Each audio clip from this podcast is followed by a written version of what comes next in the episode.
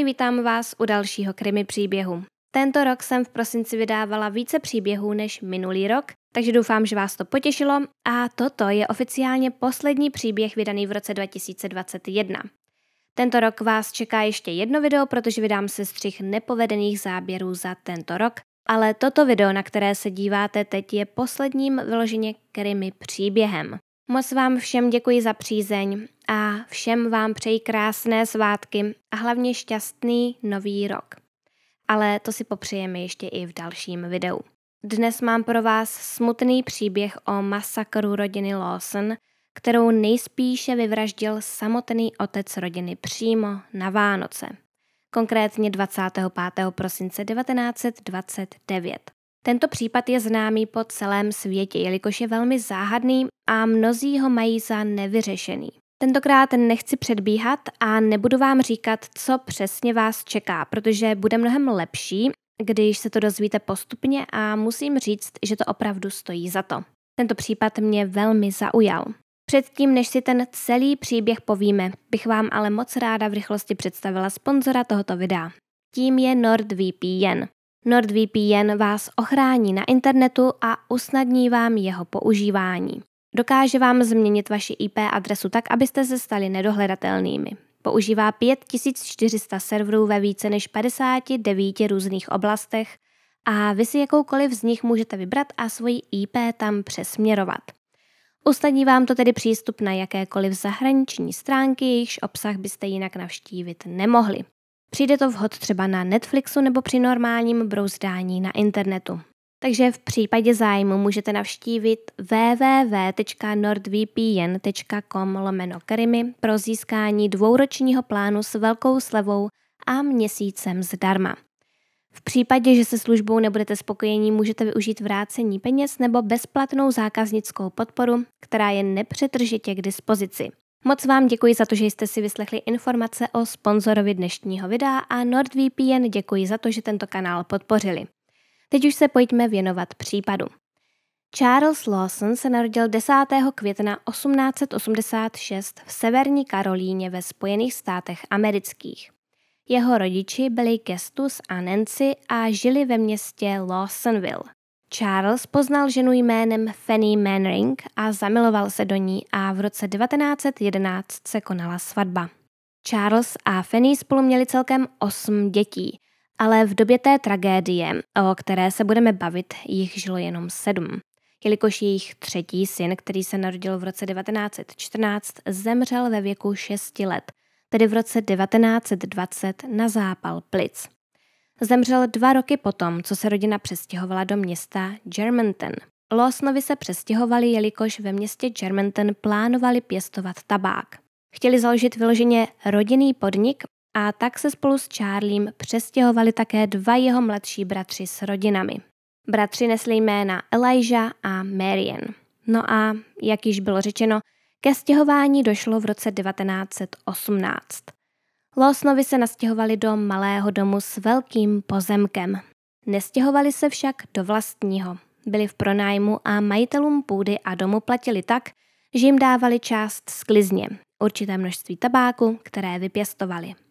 Ale nikdo to takhle nechtěl dlouhodobě a tvrdě pracovali, aby si mohli pořídit něco většího a hlavně svého. A to se povedlo v roce 1927. Od té doby rodina žila na statku na Brook Cove Road ve městě Germantown. Dům, který si koupili, nepatřil k těm zrovna nejhezčím a nejnovějším a tak rodina dva roky pomalu ale jistě dům opravovala. I tak ale plánovali, že si někdy v budoucnu postaví vlastní nový dům úplně od základů. Charlie tvrdě pracoval a rodina byla respektovaná. Kamkoliv přišli, tam byli známí jako pracující, poctiví a ochotní lidé.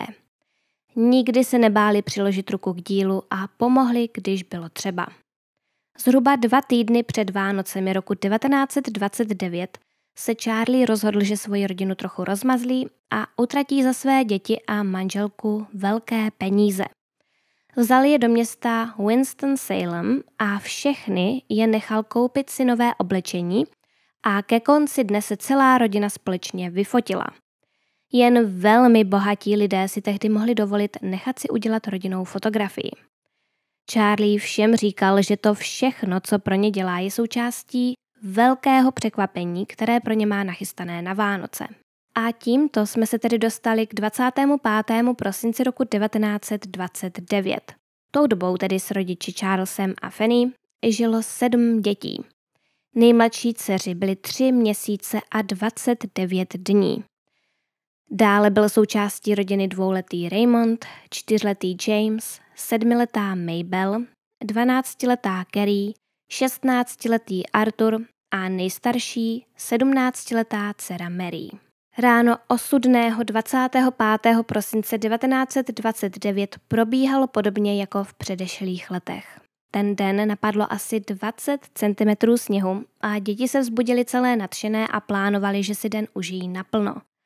Mary se vzbudila dříve než všichni ostatní, aby se vrhla na pečení svého proslulého, výborného rozinkového koláče.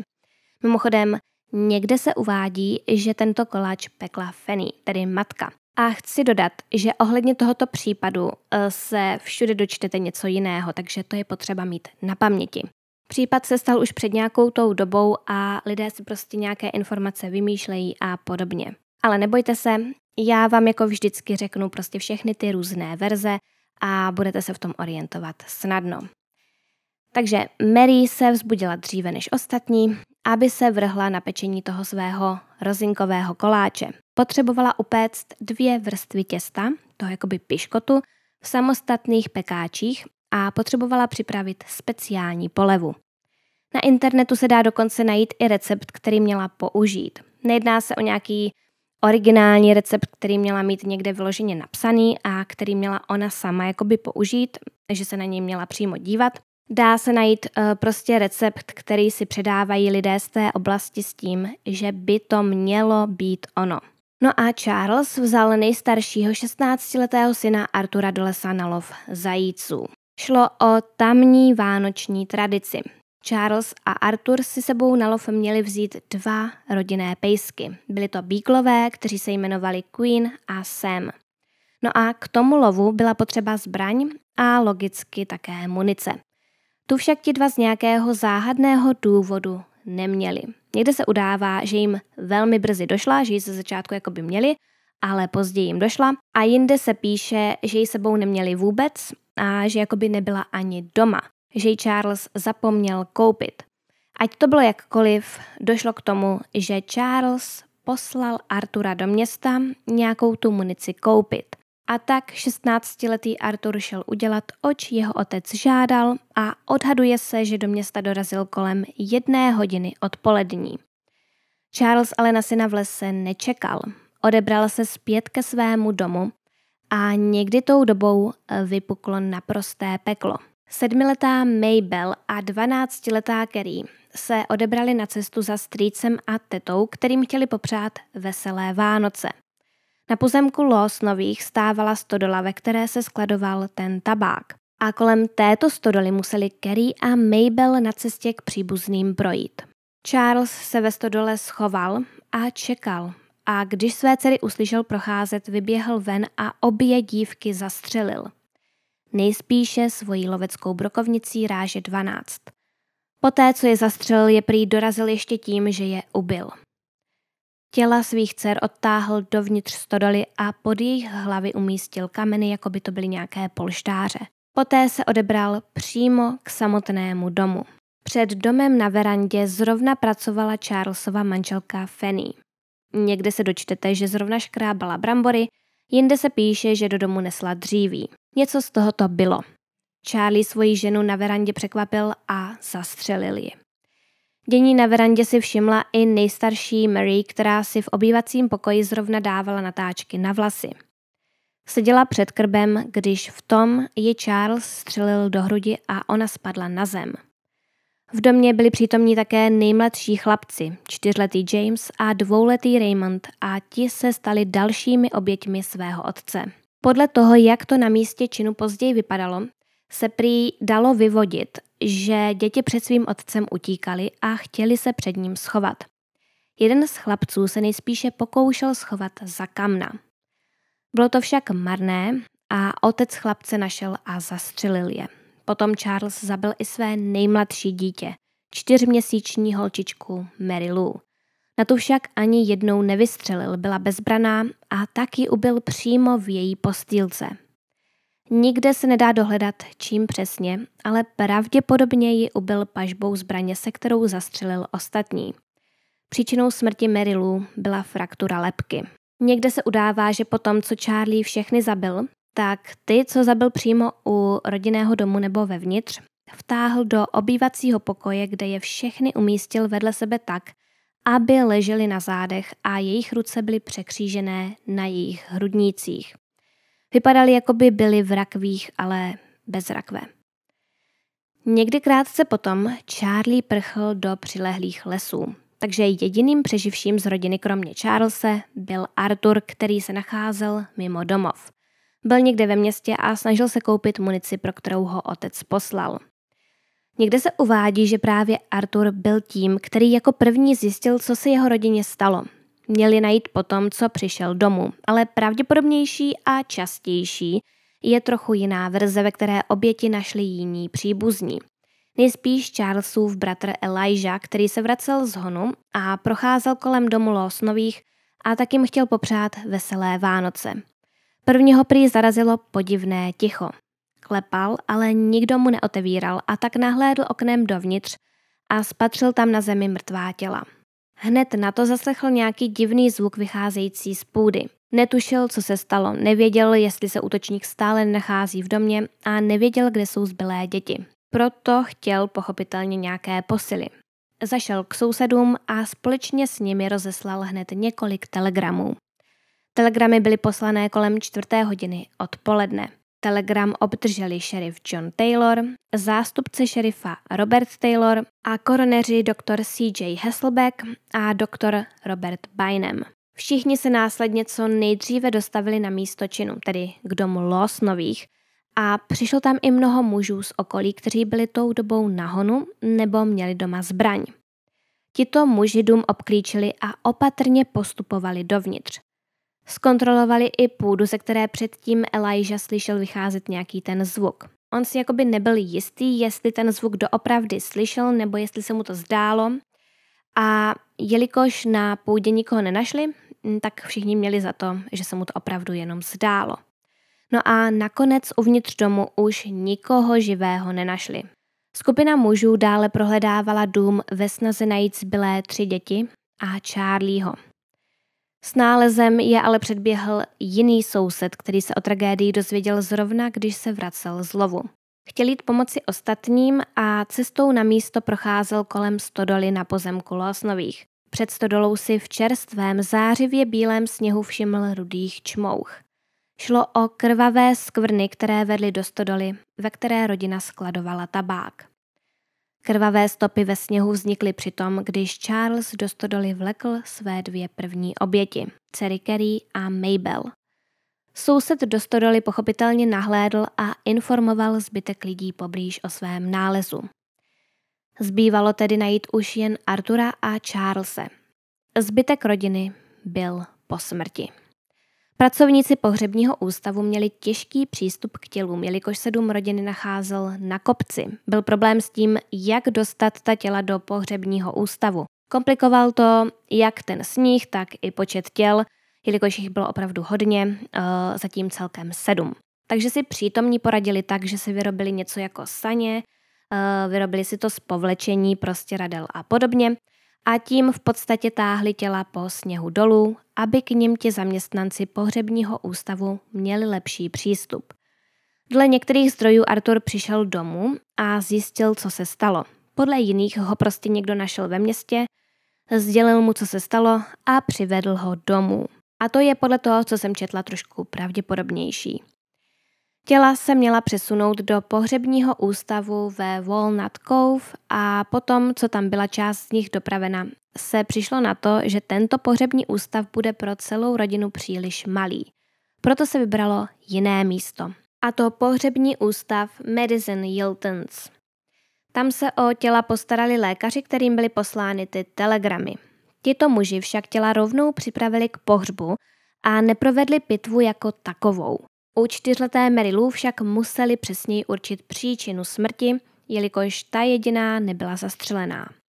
Jak jsem si již řekli, příčinou její smrti bylo poranění hlavy. Kolem domu Losnových stále vládl chaos. Zbíhali se tam policisté, sousedé, ale i lidé z širšího okolí a všichni chtěli být svědky té nevšední a šokující události, která se tam právě stala. Ve vzduchu vysela zásadní otázka. Co se tam stalo a kdo to udělal? Zbývalo najít už jen Charlese. V jednu chvíli zhon u Losnových narušil výstřel, který, ač byl vzdálený, byl dostatečně hlasitý na to, aby všechny přítomné zaujal. Bylo znát, že výstřel vyšel od někud z přilehlých lesů. A na zvuk zareagovali Queen a Sam, bíklové, tedy psy rodiny Lawson.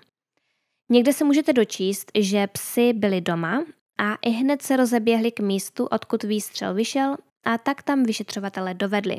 Jiné zdroje uvádějí, že psy byli přítomni na místě výstřelu a potom, co vyšel, co jakoby zazněl, začali hlasitě vít a vyli, dokud policisté nedorazili na místo. Takže vyšetřovatelé lokalizovali to místo, odkud výstřel vyšel díky jejich vytí. Já se domnívám, že šlo pravděpodobně o tu druhou verzi, ale netuším, jak to bylo. Ať to bylo jakkoliv, tak psi přispěli k nálezu Charlesova mrtvého těla uprostřed lesa. Vypadalo to, že si vzal život. Ležel tam opřený o strom a kolem stromu bylo vychozené takové jakoby kolečko. Všude byl sníh, ale kolem stromu bylo bláto. Policisté usoudili, že tam Charles kolem toho stromu chodil dokola a dokola dlouhé hodiny a až poté si vzal život. Charles měl u sebe dva dost divné vzkazy. Některé zdroje uvádí, že šlo o vzkazy adresované jeho rodičům, ale těžko říct. Oba ty vzkazy byly nedokončené. Na jednom listu stálo problémy mohou způsobit a na druhém bylo napsáno nelze vinit nikoho kromě. To je všechno. Takže problémy mohou způsobit a nelze vinit nikoho kromě. Toť vše. Tyto divné vzkazy, nebo cokoliv to bylo, by mohly nasvědčovat tomu, že to Charles v té době neměl v hlavě úplně v pořádku. I když mohl moc dobře vědět, co dělá a mohl ty vzkazy takhle napsat schválně. Někde kousek opodál se prý našlo něco, co mělo nasvědčovat tomu, že si Charles u potůčku umyl ruce od krve, ale toto je naprosto nepodložená informace. Pokud tedy vraždil Charles, jaký proto měl důvod? Existují teorie o tom, že svoji rodinu zabil kvůli poranění mozku. Někde se udává, že si hlavu poranil dva roky před vraždou, jinde, že deset let před vraždou. Ať to bylo jakkoliv, stalo se to, když pracoval se sekerou. Měla mu vletět z rukou a uhodila ho do hlavy. Různí se také výpovědi Charlesových známých. Někteří by přísahali, že se po úrazu hlavy jeho chování změnilo k horšímu, jiní si stojí za tím, že byl po úrazu naprosto stejný jako předtím. Vyšetřovatelům proto vrtalo hlavou, jestli toto poranění hlavy nestálo za jeho rozhodnutím povraždit svoji rodinu. Proto byl Charlesovi vyňat jeho mozek z hlavy a byl umístěn do sklenice se speciálním roztokem formaldehydu. Mozek se následně zkoumal, ale nebylo na něm zhledáno nic zvláštního, nic, co by mělo indikovat, že svoji rodinu zabil v důsledku poranění mozku. Přišlo se však na tom, že byl jeho mozek pravděpodobně méně vyvinutý, než měl být. Je však nutno podotknout, že tenkrát nebyla k dispozici tak vyspělá technologie jako dnes a proto mohli lékaři hledat co přehlédnout. To, že Charles vraždil v důsledku poranění hlavy, se tedy nedá úplně vyloučit. Zprávy o tragédii se roznesly po širokém okolí. Psalo se o tom dokonce i v New York Times. Pohřeb se konal 27. prosince roku 1929 na hřbitově Boulder a přišlo na něj přes pět tisíc lidí. Hřbitov praskal ve švech a zaparkovaná auta před ním tvořila kolonu dlouhou přes čtyři kilometry. Rodina byla pohřbena v novém oblečení, ve kterém byla vyfocena jen dva týdny před smrtí. Celá rodina je pohřbena na stejném místě, ve stejném hrobě. Ano, i Charles. Nejmladší Mary Lou byla pohřbena v náručí své matky Fanny. Někteří lidé se i hned po pohřbu odebrali podívat se do domu, kde Lawsonovi žili a kde většina z nich zemřela. Stále tam totiž byly ještě všechny jejich věci a na mnoha místech byla krev. Ta byla například na verandě, ale také v postýlce malé Mary Lou. Jeden z Charlesových bratrů, Marian, dostal nápad. Když viděl, kolik lidí se chodí na dům dívat, rozhodl se, že z toho udělá atrakci. Nechal si napsat reklamu do novin a otevřel dům pro veřejnost. Za prohlídku si bral 25 centů za osobu a o návštěvníky neměl nouzy. Prý tam chodilo kolem 500 lidí denně. Miriam také hodně věcí z domu rozprodal v aukcích. Nechal vydražit například několik kusů té poslední fotografie rodiny, která byla pořízena krátce před jejich smrtí. Lidé chtěli věci z domu jako jakési suvenýry. Brali si ale i úplně, úplně divné věci. Mnozí si například vydobávali rozinky z koláče, který Mary nebo Fanny toho osudného dne upekla. Onen koláč tam totiž ještě dlouhou dobu potom ležel. Miriam nakonec ten koláč musel dát do skleněného akvárka, aby ho lidé úplně nezničili. Dále docházelo k tomu, že si lidé brali cihly, třeba z krbu, podepisovali se na krbovou římsu a někdo si měl dokonce vzít skleněnou zavařovací sklenici a do ní si na verandě seškrábat trochu feníny zaschlé krve. No a na ten dům se přišel podívat i známý zločinec John Dillinger. John utekl z vězení a hned potom se se svojí přítelkyní a jedním svým zločineckým kumpánem zastavili v Chermontonu. Jeli totiž zrovna na Floridu a měli to po cestě. A řekli si, že se na ten dům prostě podívají. A když byl John ve městě, nechal vzkaz na domovních dveřích tamního šerifa. Ve vzkazu se šerifovi v podstatě vysmíval, že mu právě unikl nejžádanější americký padouch. Napsal, že tudy zrovna projel a unikl mu. Lidé se chodili dívat také do lesa na místo, na kterém zemřel Charles. Strom, u kterého zemřel, byl úplně, ale úplně bez kůry, protože si ji lidé uřezávali. Postupem času do domu lidé přestávali chodit a tak se Marian rozhodl, že prodá úplně všechny věci z domu v aukci. Učinil tak v lednu roku 1930 a za nejvyšší cenu se vydražila vražedná zbraň. O něco později byl dům zbořený a víme, že Marian někde na pozemku zakopal ten koláč, který Mary upekla. Marian ty prohlídky domu i prodej nábytku obhajoval tím, že všechny peníze půjdou přeživšímu Arturovi.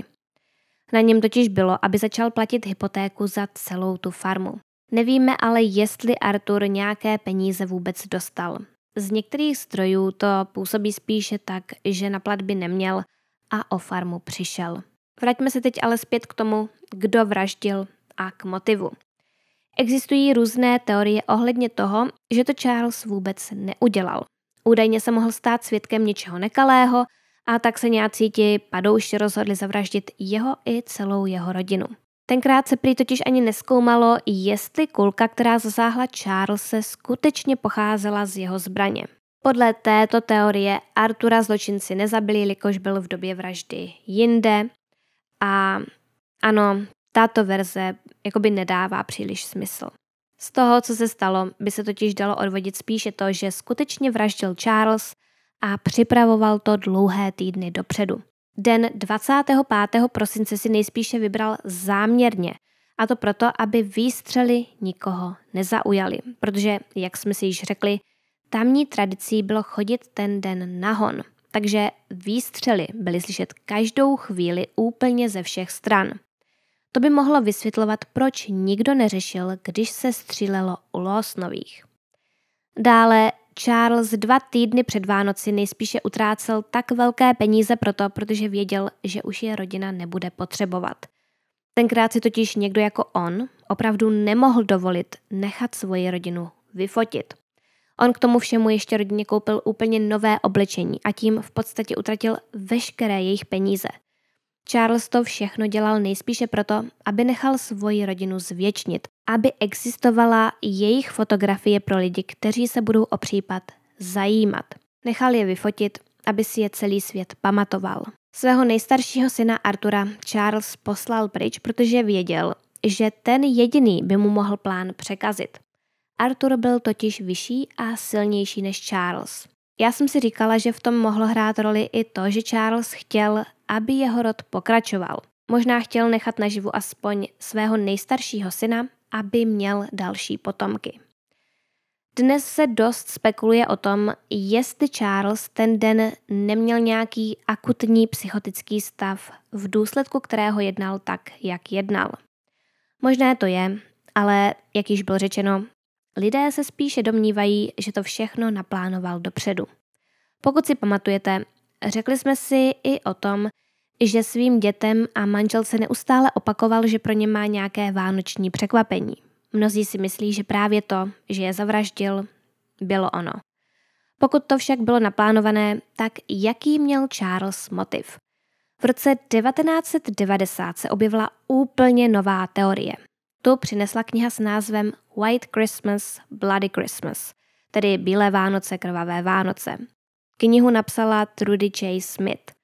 Trudy byla tímto případem uchvácená a chtěla přijít na to, co se stalo. Asi rok předtím, než kniha vyšla, Trudy obdržela telefonát od neznámé ženy, která tvrdila, že pracovala pro Mariana a vybírala vstupné na prohlídky domu Lawsonových. Neznámá žena tvrdila, že průvodce všem návštěvníkům říkal, že rodinu rozhodně zabil Charlie a to proto, že oplodnil svoji 17-letou dceru Mary. A ten průvodce to prý v žádném případě nepodával jako spekulaci, ale jako jasný fakt.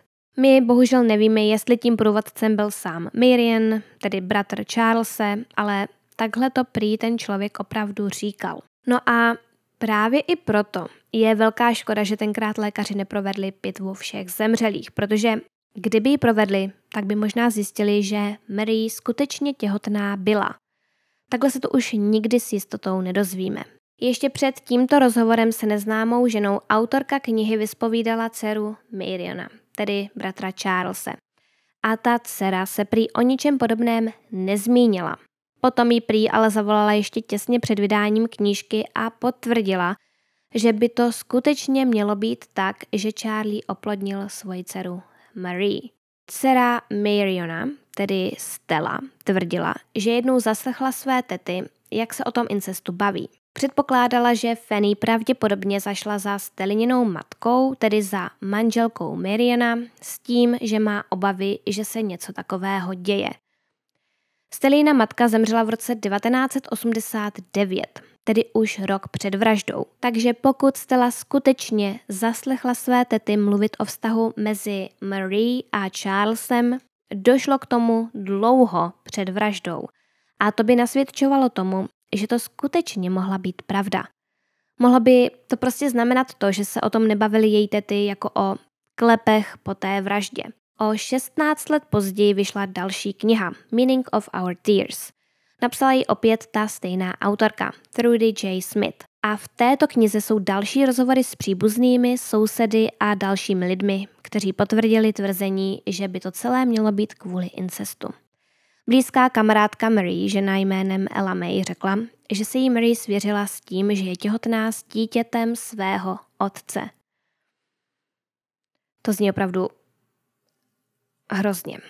A měla říct, že o tom všem věděl jak Charlie, tedy její otec, tak i její matka Fanny. V knize je i rozhovor se sousedem Hillem Hamptonem, který tvrdil, že v rodině Lawson byly veliké, veliké problémy. Nespecifikoval, o co přesně mělo jít, ale když byl požádán, aby tvrzení rozvedl, tak odmítl. Hodně lidí se domnívá, že měl na mysli právě vztah mezi Mary a Charlesem, ale nechtěl o tom mluvit. Určitě si říkáte, co se poté stalo s Arturem. Ten zemřel ve věku pouhých 31 let, tedy v roce 1945. Stalo se to, když řídil svůj nákladní vůz na jedné dálnici ve Walnut Cove v době, kdy tam probíhaly opravy a najel na místo, kde byla silnice úplně rozkopaná. Na místo, kde už ta silnice jakoby vůbec nebyla. A on si toho nevšiml a kvůli tomu došlo k nehodě, při které zahynul. Zanechal za sebou čtyři děti a ženu. Když se to stalo, tak lidé začali říkat, že všichni členové rodiny Lawson zemřeli opravdu ošklivou smrtí a rozmohly se fámy o tom, že je rodina prokletá. Potom se ve spojitosti s touto rodinou začalo mluvit o nadpřirozenu. Lidé se o případ stále velmi zajímají, chodí k hrobu rodiny, snaží se to tam fotit, chodí i na místo, kde stával jejich dům a snaží se zachytit duchy. Někteří vyloženě ve Photoshopu eh, přidávají duchy do fotky té rodiny. Je to naprosto šílené, ale vypráví se historky o tom, že se Charles prochází městem každý rok 24. prosince večer a píská si. Někteří tvrdí, že jeho ducha dokonce viděli, jak se prochází na hřbitově a podobně. Dodnes se zachovalo mnoho věcí, které s případem souvisejí. Budova, ve které byl pohřební ústav, ve kterém byla těla připravená k pohřbu, stále stojí. Šlo o pohřební ústav Madison Hiltons a současní majitelé domu Richard a Katie Miller už v domě neprovozují pohřební ústav, ale obchod s názvem Madison Dry Goods. Obchod provozují v přízemí domu a v prvním patře nechali restaurovat márnici, která tam kdysi bývala a kterou prošla těla rodiny Lawson. Millerovi v prvním patře vybudovali malé muzeum s věcmi, které byly v tom pohřebním ústavu používány a které jsou spjaty s případem rodiny Lawson.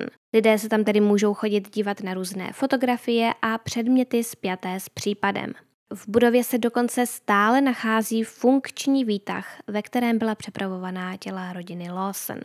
Je zajímavé, že se neví, kde skončil Charlesův mozek. Nikdo neví, kam se poděl. Každopádně hlavně se dodnes s jistotou neví, proč Charles vraždil. Je totiž trošku divné, že měl potřebu některé své děti ubít. Pokud je chtěl zabít kvůli tomu, aby se nikdo nedozvěděl o tom, co provádí své nejstarší dceři, mohl je všechny prostě jen zastřelit. Nemusel některé z nich ještě i ubít. V případě těch dvou dcer, které se našly ve stodole, to prý mělo být tak, že Charles nejdříve střelil a jelikož si chtěl být jistý, že jsou opravdu mrtvé, tak je i ubil. A to by dávalo smysl. Ale mně vůbec nedává smysl to, že by ubil i svoji čtyřměsíční dceru, která v případě, že by přežila, nic vyzradit nemohla. Proč nenechal žít aspoň ji? Ona by nikomu nic říct nemohla, protože na to byla prostě moc malá. Možná by dávalo smysl to, že si řekl, že chce, aby odešli všichni zaráz, ale v tom případě ji opravdu stačilo jen zastřelit, nemusel ji být. Takže to mi opravdu vrtá hlavou a moc by mě zajímalo, co si o tom všem myslíte vy. Pokud se vám toto video líbilo, dejte mu prosím like, odebírejte můj kanál a zapněte si upozornění na nová videa kliknutím na ikonku zvonku hned vedle tlačítka odebírat. Pokud se chcete dozvědět více informací o mé tvorbě, například pokud chcete s předstihem znát témata dalších krimi příběhů, můžete mě sledovat na Instagramu. Profil nese název krimi.příběhy. Na závěr bych tak jako vždy chtěla poděkovat všem, kteří mi zakoupili kafíčko na stránce Buy Me Coffee a děkuji i mým patronům, jejichž jména právě teď můžete vidět na obrazovce. Jmenovitě bych chtěla poděkovat patronům, kterými jsou Miranda, Jackie, Anet, Clarice, Kerina, Jolana, Sage, Petra, Denisa, Krátká startka, Natalí, Evžénie, Aťka, Markéta, Kuba, Andrea, Martin, Diana, Antonie, Dagmara, Kachnička, Jitka, Kate Von Hell, Mirka a Anička. Všem vám opravdu moc moc děkuji za zhlédnutí a komentáře a uvidíme se zase příště.